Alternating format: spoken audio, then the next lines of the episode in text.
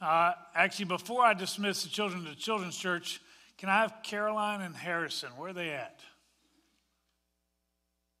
There they are. I'm going to have them come up because I want y'all to meet them just for a moment.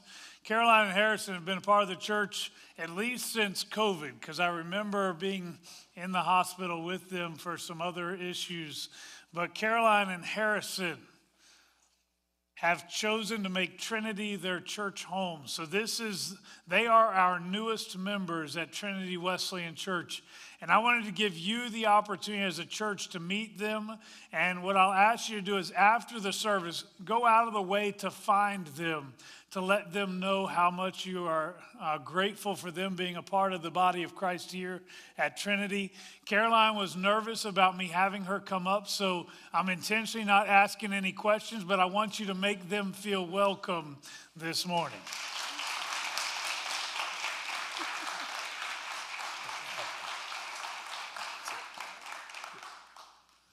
Right, now dismiss the children to Children's Church.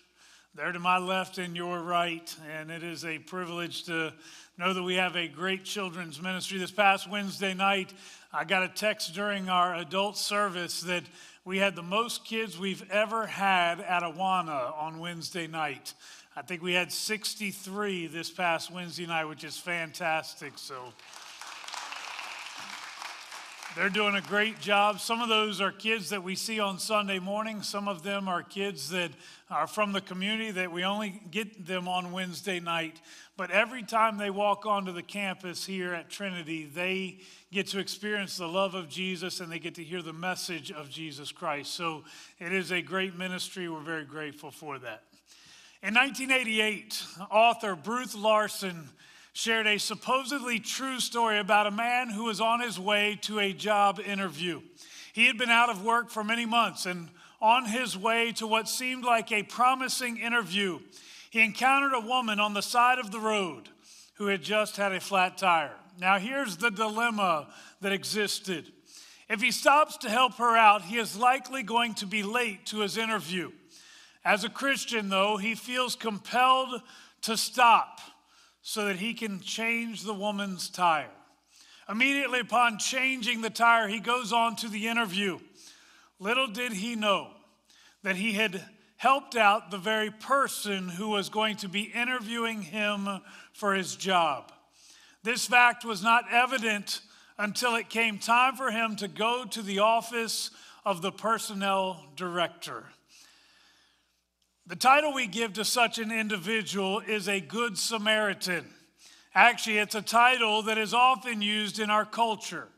In fact, all 50 states and the District of Columbia have laws in place that are known as Good Samaritan laws. These are laws that provide protection for those who help others out. But the United States is not the only nation to institute such Good Samaritan laws, even using that as their title. In fact, in a brief search, I found 15 different nations that enforce such laws. Many of those laws are relatively new to the books. They're laws that are just now being put in place.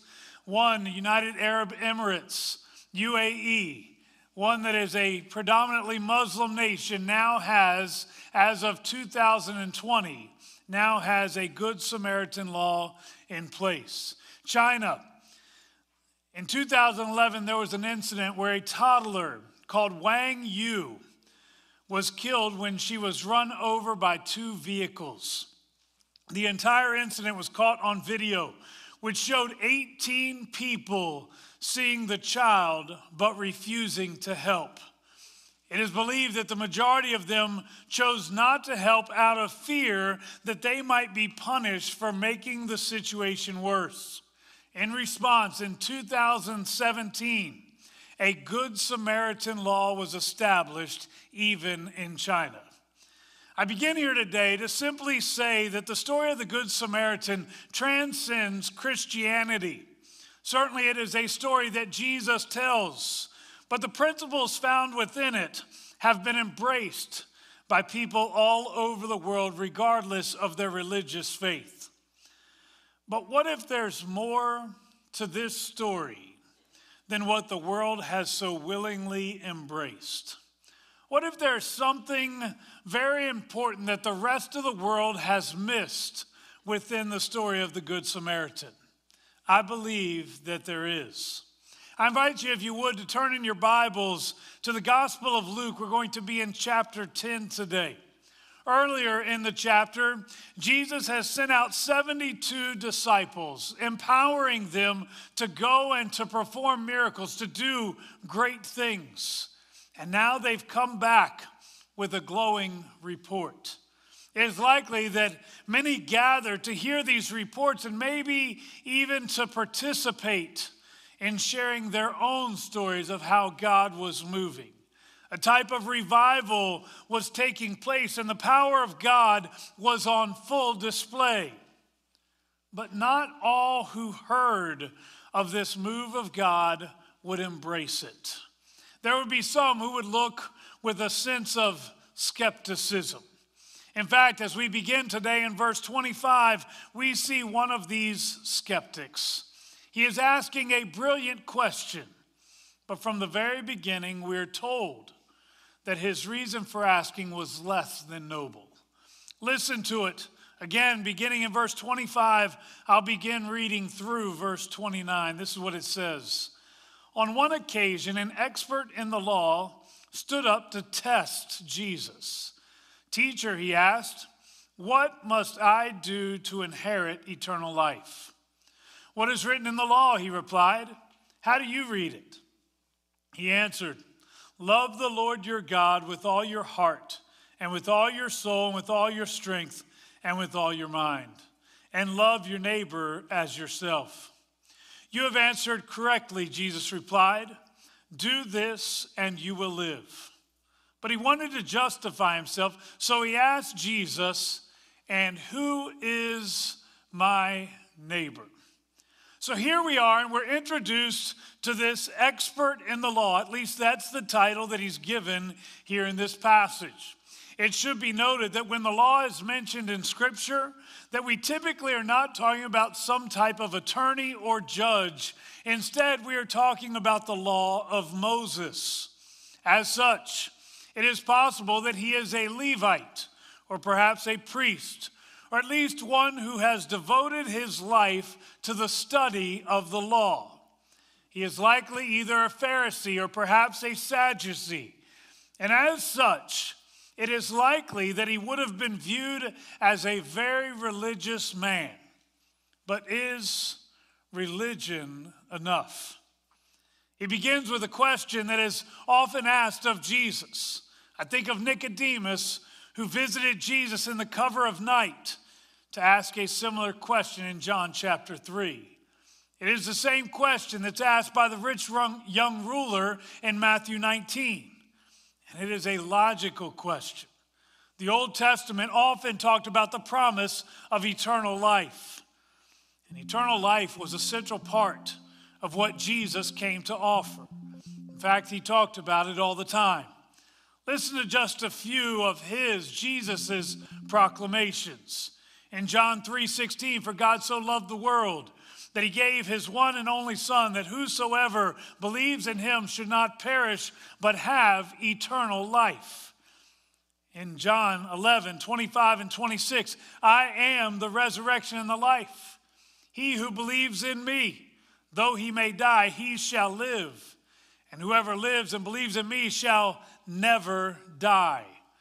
John 4 14. Whoever drinks of the water that I shall give him will never thirst. But the water that I shall give him will become in him a fountain of water springing up into everlasting life. And finally, in John 5 24, he who hears my word and believes in him who sent me has everlasting life and shall not come into judgment, but has passed from death into life. Now, I could go on with countless other examples of Jesus' promise of eternal life, but I think you get the point.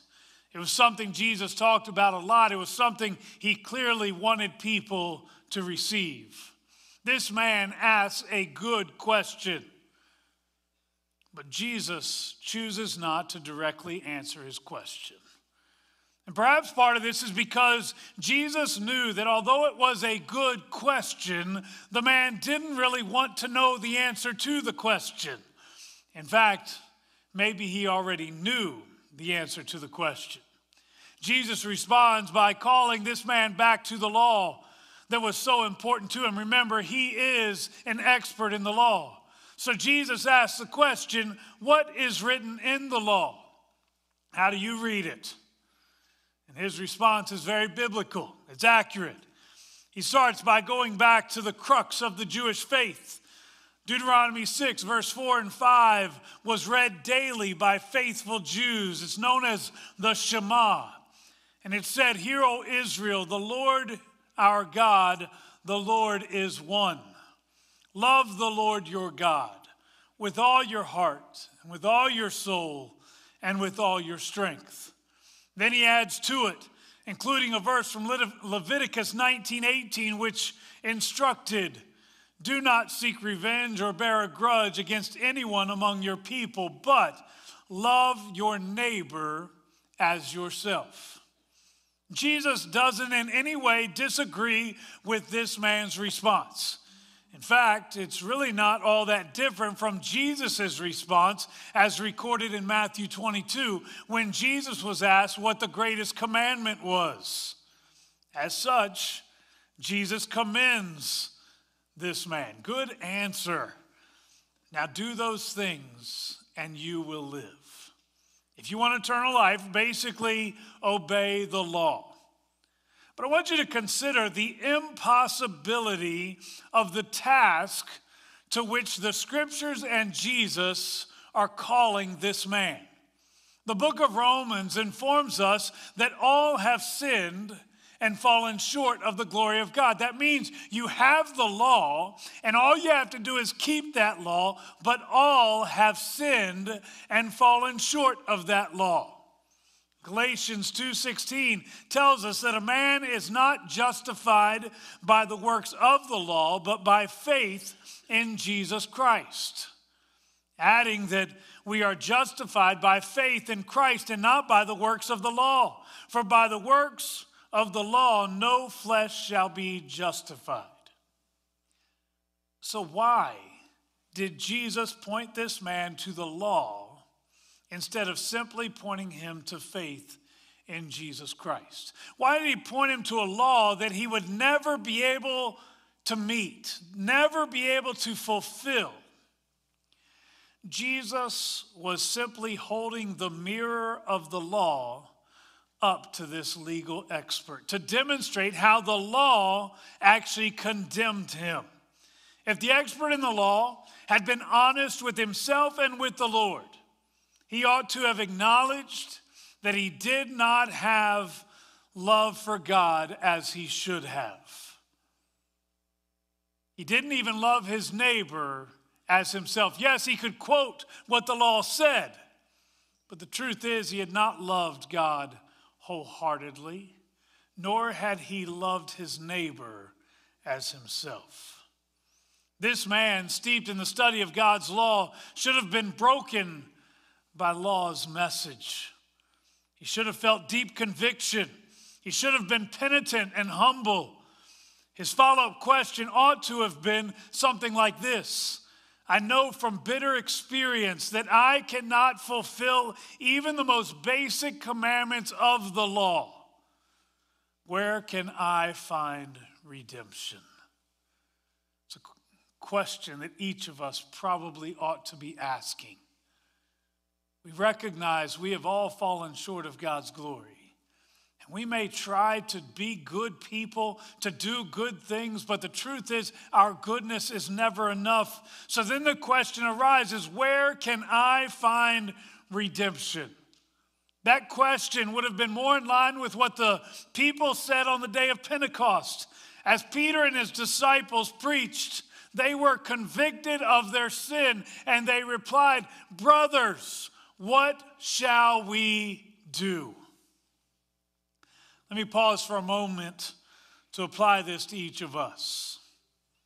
You can do all sorts of good with your life. You can be a really good person who is faithful to the church and to the Lord. in so many different ways. But the reality is, you will never be good enough based on your own merit. The law sets boundaries that we desperately need. If we don't have boundaries, we do dumb things. It's kind of like a speed limit. Without that speed limit, we probably would push it as fast as we can go. You may not like the speed limit, but the speed limit is there to protect you. God's law is also there to protect you. You may not always like it, but it's what's good for you. The law serves as a boundary for you, but it also serves to point out how inadequate our goodness truly is. We all need God's grace to make up for the difference where we fall short.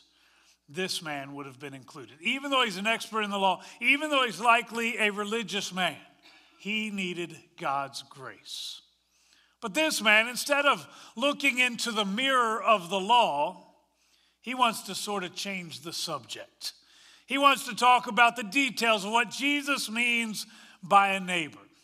Now, I want you to remember that this guy is a religious man.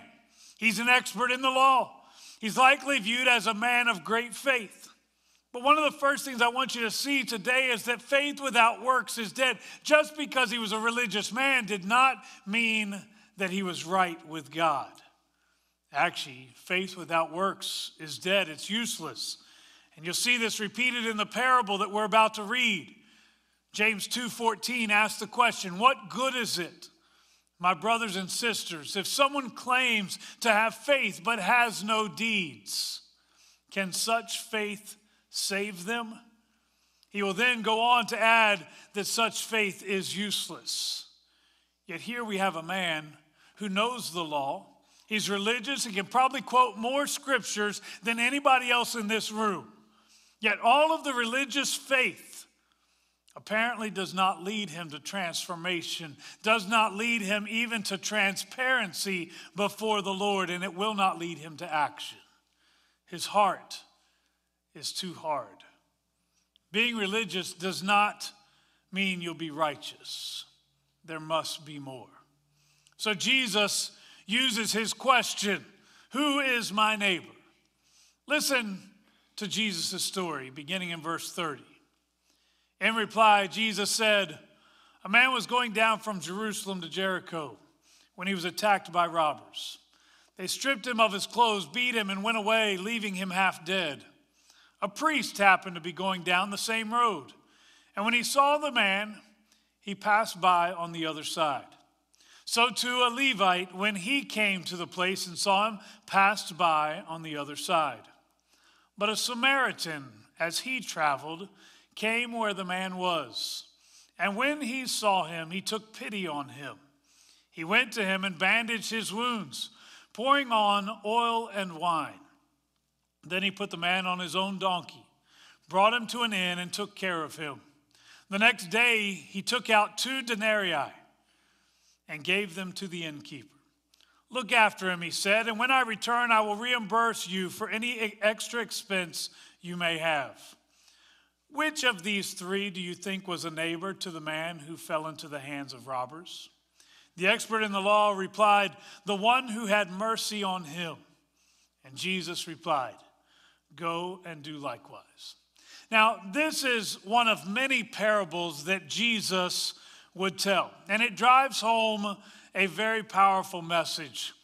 But as with most of Jesus' parables, there is a deep connection to reality. The story begins with a journey on a very dangerous road. According to verse 30, it is the road from Jerusalem to Jericho. It is a real road that can still be traveled today. According to John MacArthur, he said, from Jerusalem to Jericho is about a 4,000 foot drop in elevation across 17 miles of winding road, crossing barren mountains over high, very high, rough terrain.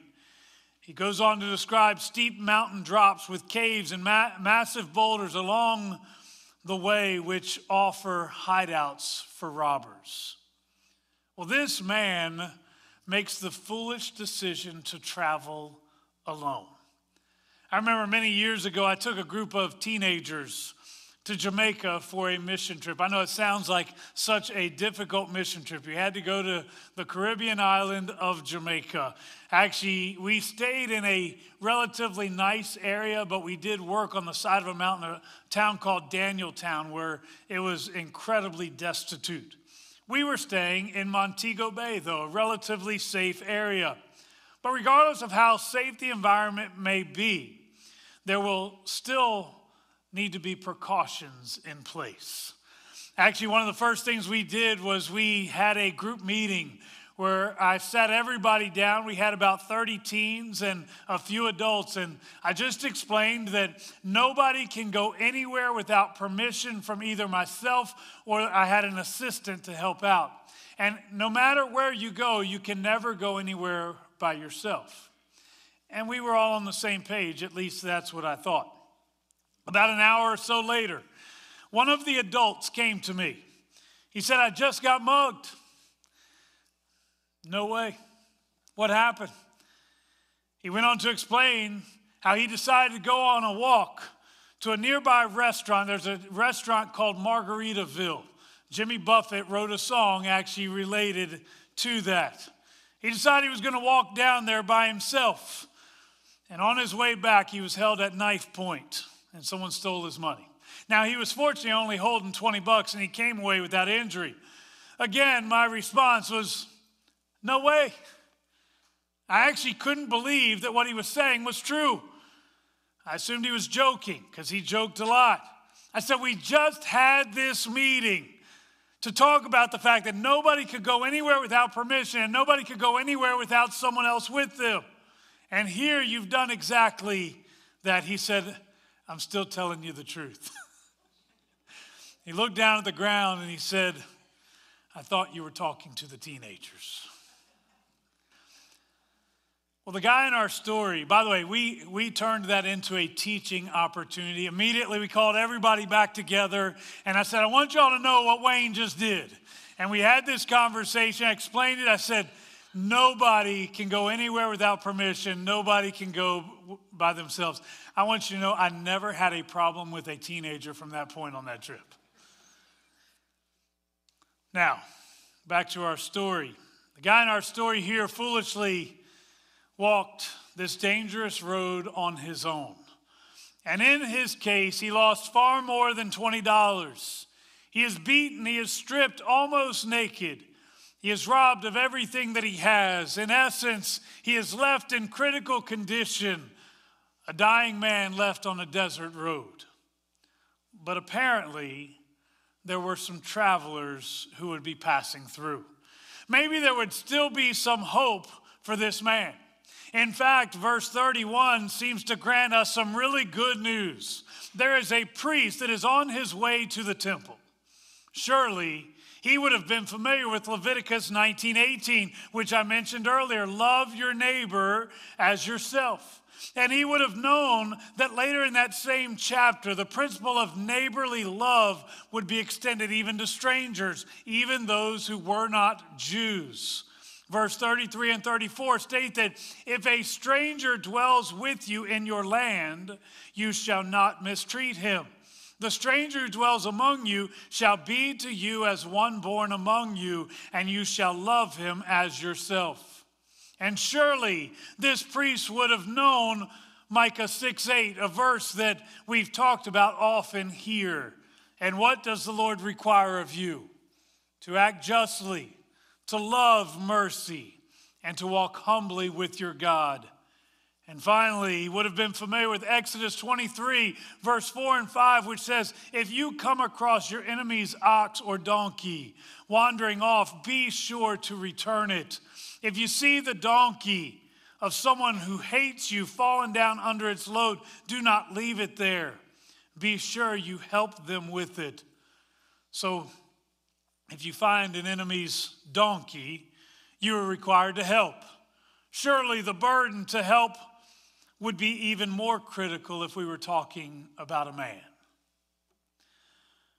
But that moment of hope quickly fades. Verse 31 tells us that the priests crossed the road and passed by on the other side. In essence, he crossed the street simply to avoid this desperate man. It would be easier if I did not see him and did not experience him. Again, we'll come back to it in a moment, but this man of faith, this religious man, was not willing to help. But maybe someone else would come by. Actually, soon after, we're told that there is a Levite that comes passing by. Now, I will say Levites and priests are very similar to each other. In fact, they are often spoke of synonymously and for good reason. According to Jewish tradition, all priests were from the descendants of Aaron, who was from the tribe of Levi. In other words, all priests also were Levites because they come from the tribe of Levi. But there were some Levites who were not necessarily from the line of Aaron. But regardless of whether we're talking about Levites or priests, their responsibilities were still very much about the temple. Levites might serve as the temple guard, or they might care for the temple gardens or the animals that would be used for sacrifice. They might include housekeeping or construction at the temple or perhaps they may have merely been assistants to the priests. The point is that we're talking about religious folks who know the law. And they should be filled with great compassion. Priest, Levite, doesn't matter. Yet again, the Levite crosses the street and passes by on the other side of the road with no concern for this broken man. All of their faith and their religion did not lead to works of righteousness and compassion. In fact, it would be fair to say that there are actually three dead or nearly dead men in this story. You have the man who has been beaten and left for dead, but you also have these two men who are physically alive, but they appear to be spiritually dead. Yes, they have all this knowledge. Yes, they may be viewed as good, respectable men, but the truth is they are spiritually dead. Now, one might wonder why this priest and this Levite would avoid helping this man. Maybe it was because they were just busy. They had an agenda, they had things that they wanted to do. They were going to the temple, and this would have no doubt disrupted all of their plans. In fact, according to the law, had they come in contact with a dead body, and it's possible that this man appeared to already be dead, had they come in contact with a dead body, they would immediately be declared unclean as well. A dead body was viewed as unclean. What that means is they would no longer be able to serve in the temple, the same temple they were likely going to serve in that day. I almost picture these guys debating between love or the law. If they show love and compassion to this man, they may not be able to fulfill the law. But what they didn't understand was that love and the law are not exclusive to one another. In other words, God didn't want them to choose between love and the law, but rather God wanted them to love while keeping the whole law. The same verses that I referenced earlier were a part of the law which they should have been seeking to keep. I wonder how many of us find ourselves too busy to take care of the people around us. I wonder if there aren't a few of us that would like to help, but we don't want to get our hands dirty. We don't want to make others uncomfortable. Or maybe we're hesitant to help, almost with a sense of, well, it's, it's your own fault that you're in this situation. You know, in this case, he probably shouldn't have been out there by himself on a dangerous road. Maybe today we assume that they're in this position of need because of an addiction or because of their own laziness, which may or may not be true. But either way, it doesn't change the fact that the need is still present. Let me tell you that the most compassionate people in the world ought to be Christians. We ought to be leading the way and showing others what it is to be compassionate, to show mercy, to help people when they're down and to pick them up. But this story is still not over. Jesus tells of another man who is coming down the road. And this time it is one who is unlikely to be of service to this fallen man. It is a Samaritan, a foreigner who was despised by the Jews. They were viewed as selfish, ungodly, and even unclean. If anyone was going to help, it wouldn't be him. In fact, as this story is told, there was likely the expectation that the Samaritan would potentially look for anything that the thieves might have left behind, and he would keep it for himself. Yet Jesus portrays this man in a very different light. In fact, in essence, he becomes the hero of the story. He sees this man and immediately takes pity on him. In other words, he cared something the other two had not done. He went to him and he bandaged his wounds, cleaning them with oil and disinfecting them with wine. But there's a problem with all of this. This man has been beaten and robbed of everything he had. He likely has little clothing to make for bandages. And, he sure, and surely the thieves would not have left him with oil and wine. That means that this Samaritan traveler would be forced to use his own supplies to care for this victim. He then loads this man up onto his own donkey, bringing him to town. And even this is an act of personal sacrifice for this man whom he did not know. The Samaritan would now have to walk as opposed to riding his own donkey. He then spends the evening taking care of this man at a local inn. And then when morning comes, he will continue on his journey. But before he leaves, he gives two days' worth of wages to this innkeeper in order to pay for the victim's needs. He even promises to come back and to take care of any additional needs that might occur. By the way, it is estimated that the two denarii, the two days' wages, would have paid for room and board at an inn for about two months. Imagine being that innkeeper. Sure, I'll help him, I'll take care of him. You're paying me for two months' worth of a stay. In other words, this is an extravagantly generous gesture on behalf of the Samaritan. The Samaritan man is a model of love, but he is also perfectly fulfilling the law of Moses. So now Jesus ends the parable with a question Which of these do you think was a neighbor to the man who fell into the hands of robbers? The answer is a no brainer. Certainly, the priests and the Levites should have been neighbors, but they weren't. Instead, only one acted as a neighbor, and it was this Samaritan. But I find the answer from this expert in the law so intriguing. He can't even refer to him as a Samaritan because I don't want to say anything that makes the Samaritans look good. Perhaps it was his hatred toward the Samaritans. So instead, he responds with the one who had mercy on him. Now, it may have been his racism that kept him from calling him a Samaritan. But I think there is a message that is important to us here as well. At the beginning of this story, this man is identified by his nationality, by his race. But in the end, he is identified only in the mercy which he displayed. What is it that identifies you today? For many of us, we'll say, Well, I'm a Christian.